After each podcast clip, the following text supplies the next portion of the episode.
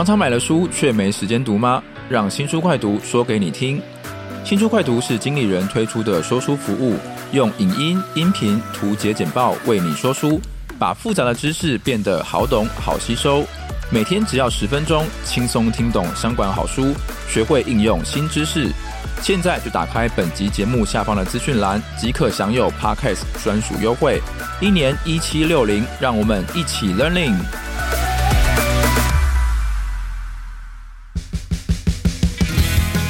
管理什么事？金刊抢先报，管理听我说。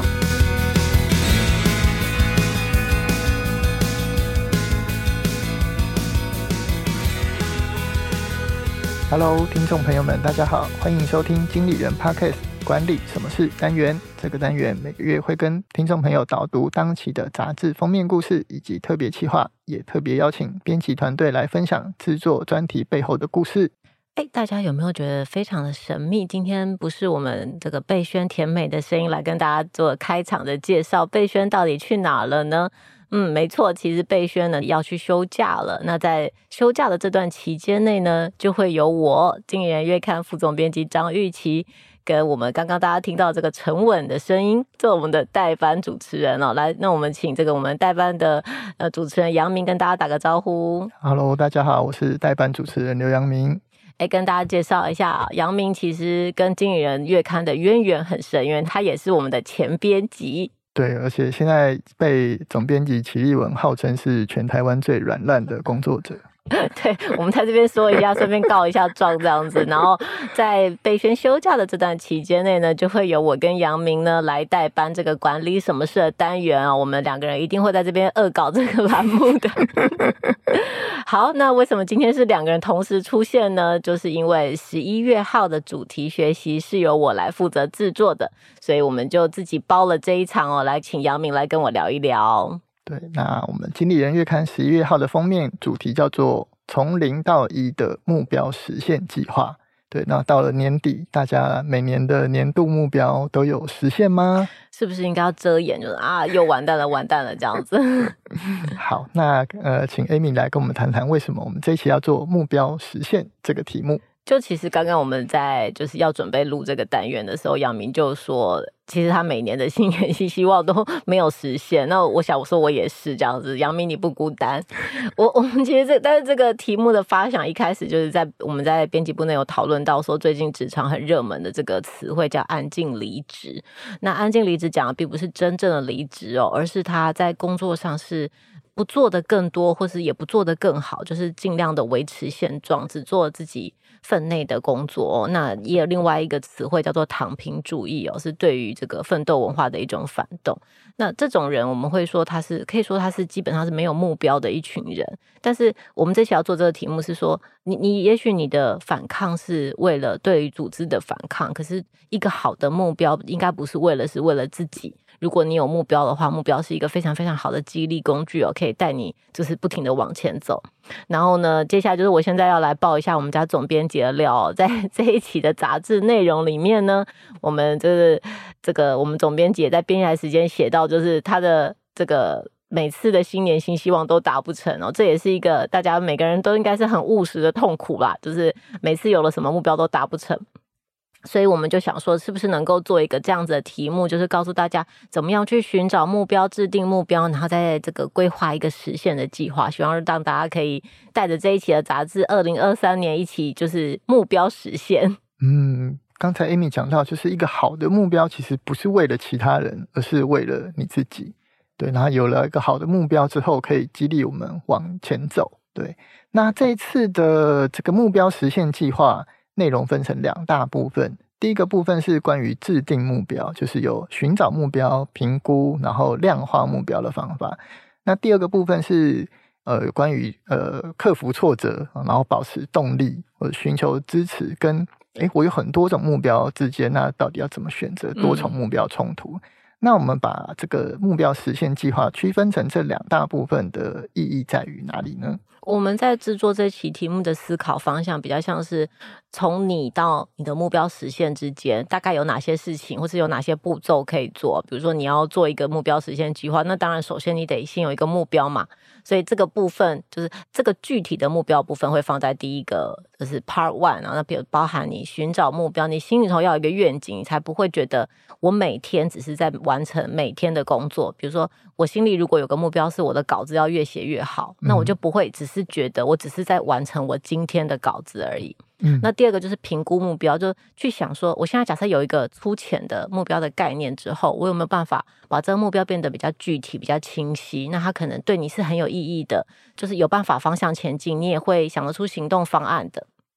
那接下来就是量化这个目标。我们比如说，假设你有一个目标是存钱，那量化这目标就会是，比如说我要存到多少钱。或者是我每个月要存多少钱，一个是频率，一个是分量。那这两个东西呢，可以帮助你让你的目标更容易执行。那接下来，所以再进行到我们这个 part two，就是第二部分。我在执行这个计划的过程当中呢，就很需要保持动力啊，不然就是每年最后到中间都半途而废，嗯、对不对？所以，我们这个第二部分的内容可能就包含：哎，我要增加什么样的诱因，可以帮助我自己更想做这件事呢？我要如何排除我的阻碍呢？比如说，怎么样克制我的分心啊？怎么样克制我的懒散啊？就是对抗你的人性啊？还有面对挫折，就是呃，什么什么事情，只要做了一下子做不好，或是遇到挫折，就觉得哎，我要放弃了，这个目标一定达不成，我就立刻不想再做了。或者是你的目标太多了。然后我每次都有好多好多事情想做，所以因为这个目标之间彼此排斥，所以都达不成，最后就全部都放弃，想说，哎，干脆砍掉重练，明年再来。然后最后一个是人际支持哦，在你的目标达成的过程当中，如果你有一个想可以看齐的榜样，或是跟你有同样理想的伙伴，然后就可以给你很大的动力。嗯，刚才听起来这这些目标的实现计划，就是对我都非常受用，因为我就是。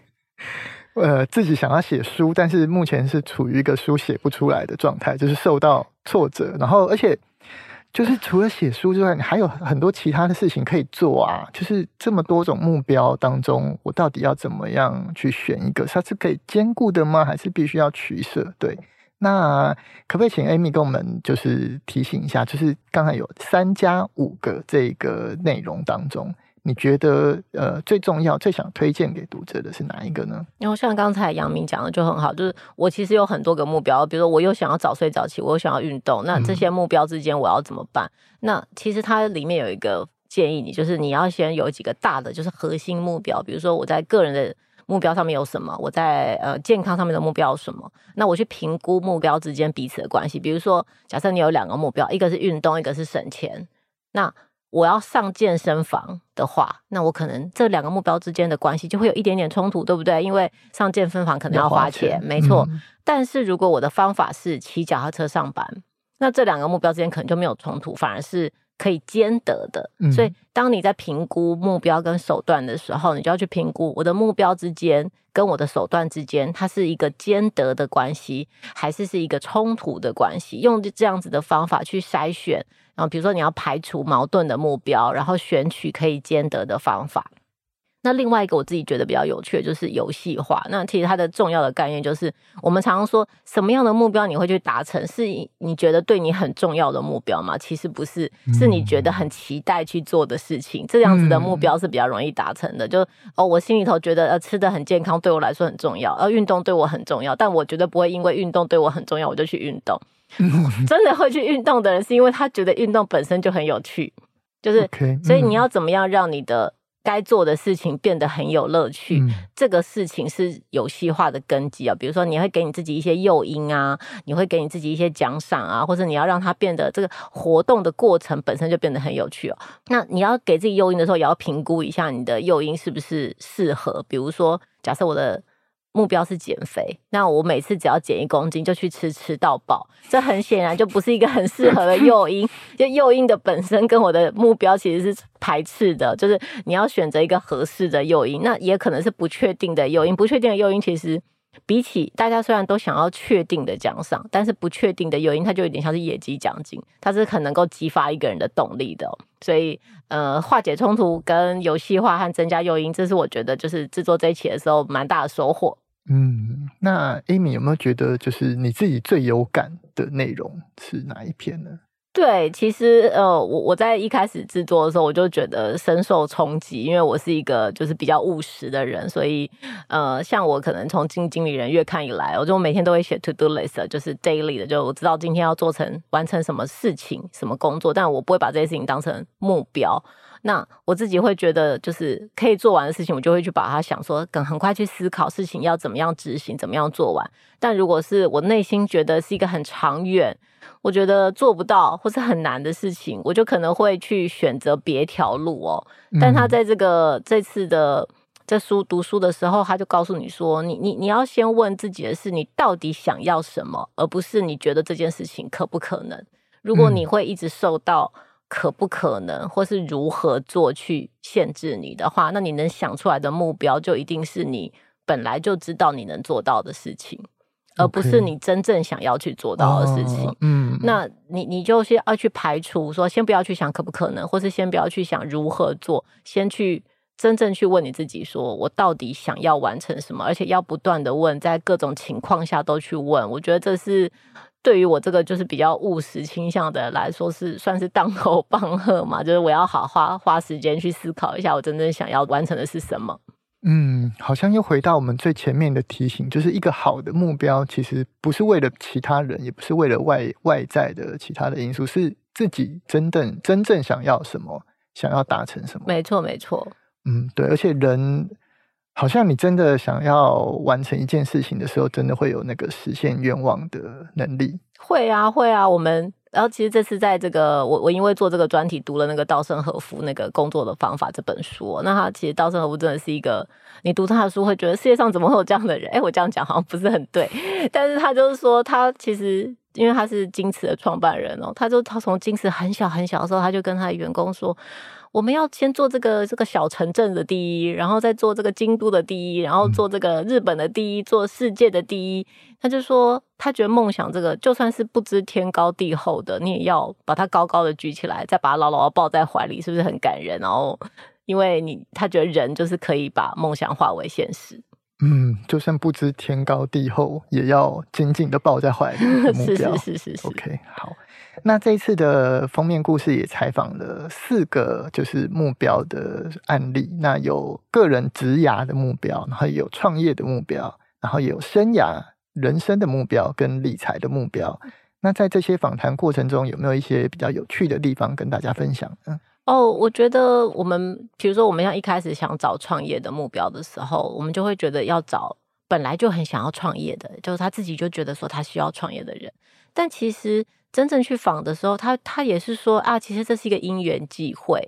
那我们访的是这个超级数字力的品牌课程创办人林明章先生哦。那他的课程其实现在就是原本就是一个非常有名的实体课程，在两岸三地开设。那现在那个线上化之后，就是营收也很快就破亿了，就非常厉害。嗯。那我们在访问他的时候，他就讲到说，其实他原本是就是公司里面的专业经理人，然后。其实是中间就是人到中年的时候才就有、哎、有朋友同事找他出来创业，那那时候他们说好了几个人要一起出来创业，结果遇上金融风暴，然后就他们就就是其他人就说，哎，那要是出来不会成功怎么办？嗯，哦。因为感觉就当时市况不好嘛，就最后只有他一个人出来，啊、所以约好的朋友都没有出来，最后都没有，剩下他一个，剩下他一个人。对，但是他因为他已经觉得他已经想好要做这件事情了，嗯、所以他还是就是出来，然后就只有他一个人，所以呃，最后才也因缘际会的，就是开了这个管顾公司，就是跟他原本想象的是完全不一样的事情这样子。嗯、那另外一个是我们这次还采访了这个台湾微软的总经理那个卞志祥，那他其实。原本他读的是交大，所以他一直觉得，呃，他以后要做工程师，因为他很喜欢 programming 这样子。嗯、然后，但是呢，他就是在修课的时候是修了一个很难的课，然后那个作业他已经面对这些就是城市十几个小时都解不出来，然后很痛苦很痛苦的时候，他的室友就进来就说：“哎，你在忙什么？”然后他就跟他的室友说：“就是有这个，哎，这个东西他都做不出来。”然后他室友看一看就说：“哎，不就在这里吗？”他就说，在那个当下，他觉得一则一喜，一则一忧，就是喜的，就是哎、欸，我我可以交作业了；但是忧的，就是忧的，就是哎，我如果我以后出去是要跟这些人竞争的话，我好像不是在这个领域可以做到很顶尖的程度，啊、所以他就觉得说，哎、欸，与其做我很喜欢的事情，我是不是应该要更去思考，说我真正擅长可以做到跟别人不一样，就是非常非常顶尖的事情会是什么？那个其实感觉起来故事小小的，可是其实都是在他们职涯过程当中扮演一点点重要的角色。嗯，OK，那听起来好像。因为我本来觉得就是要有一个明确的目标才能实现它，可是在这个案例当中听起来，其实目标不用刚开始就很清楚，也许是一个模模糊糊的方向，但是我可以在实现它的过程当中逐步的调整。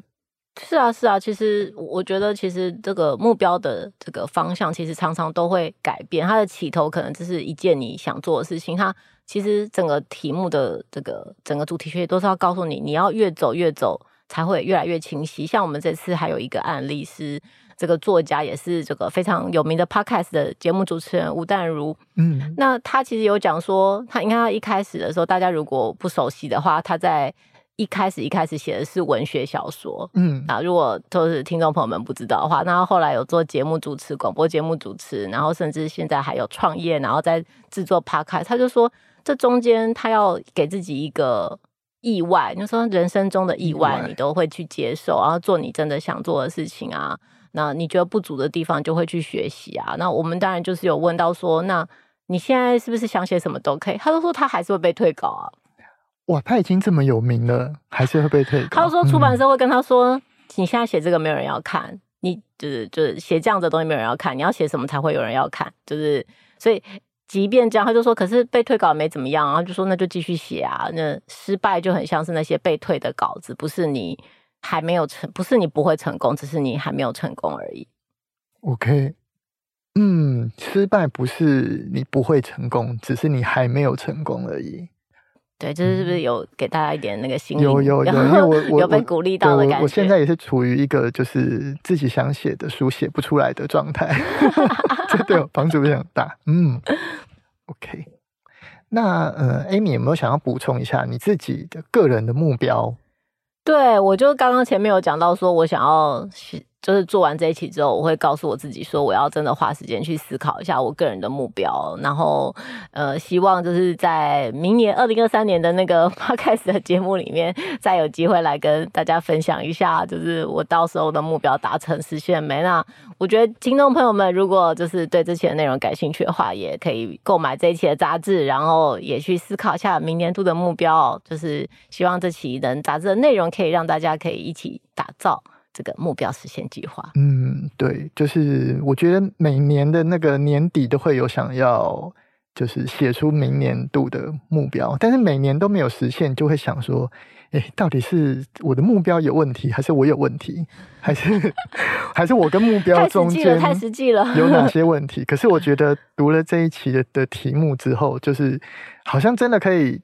发现就是我过去有哪些地方，只要稍微调整一下，这个目标都是有实现的可能的。没错，没错。好，那今天的节目就到这边。那非常感谢大家的收听。如果你喜欢节目的话，现在就按下经理人 Podcast 订阅，也可以到经理人月刊的网站，我们会有更多的相关内容提供给你。啊，如果有任何想问的职场问题，或是想听我们邀请哪一位职场专家来对谈，也都欢迎到网站留言给我们。那这期的节目介绍里面也有杂志的订阅链接，如果你有兴趣的话，也欢迎购买哦。谢谢大家，谢谢，拜拜。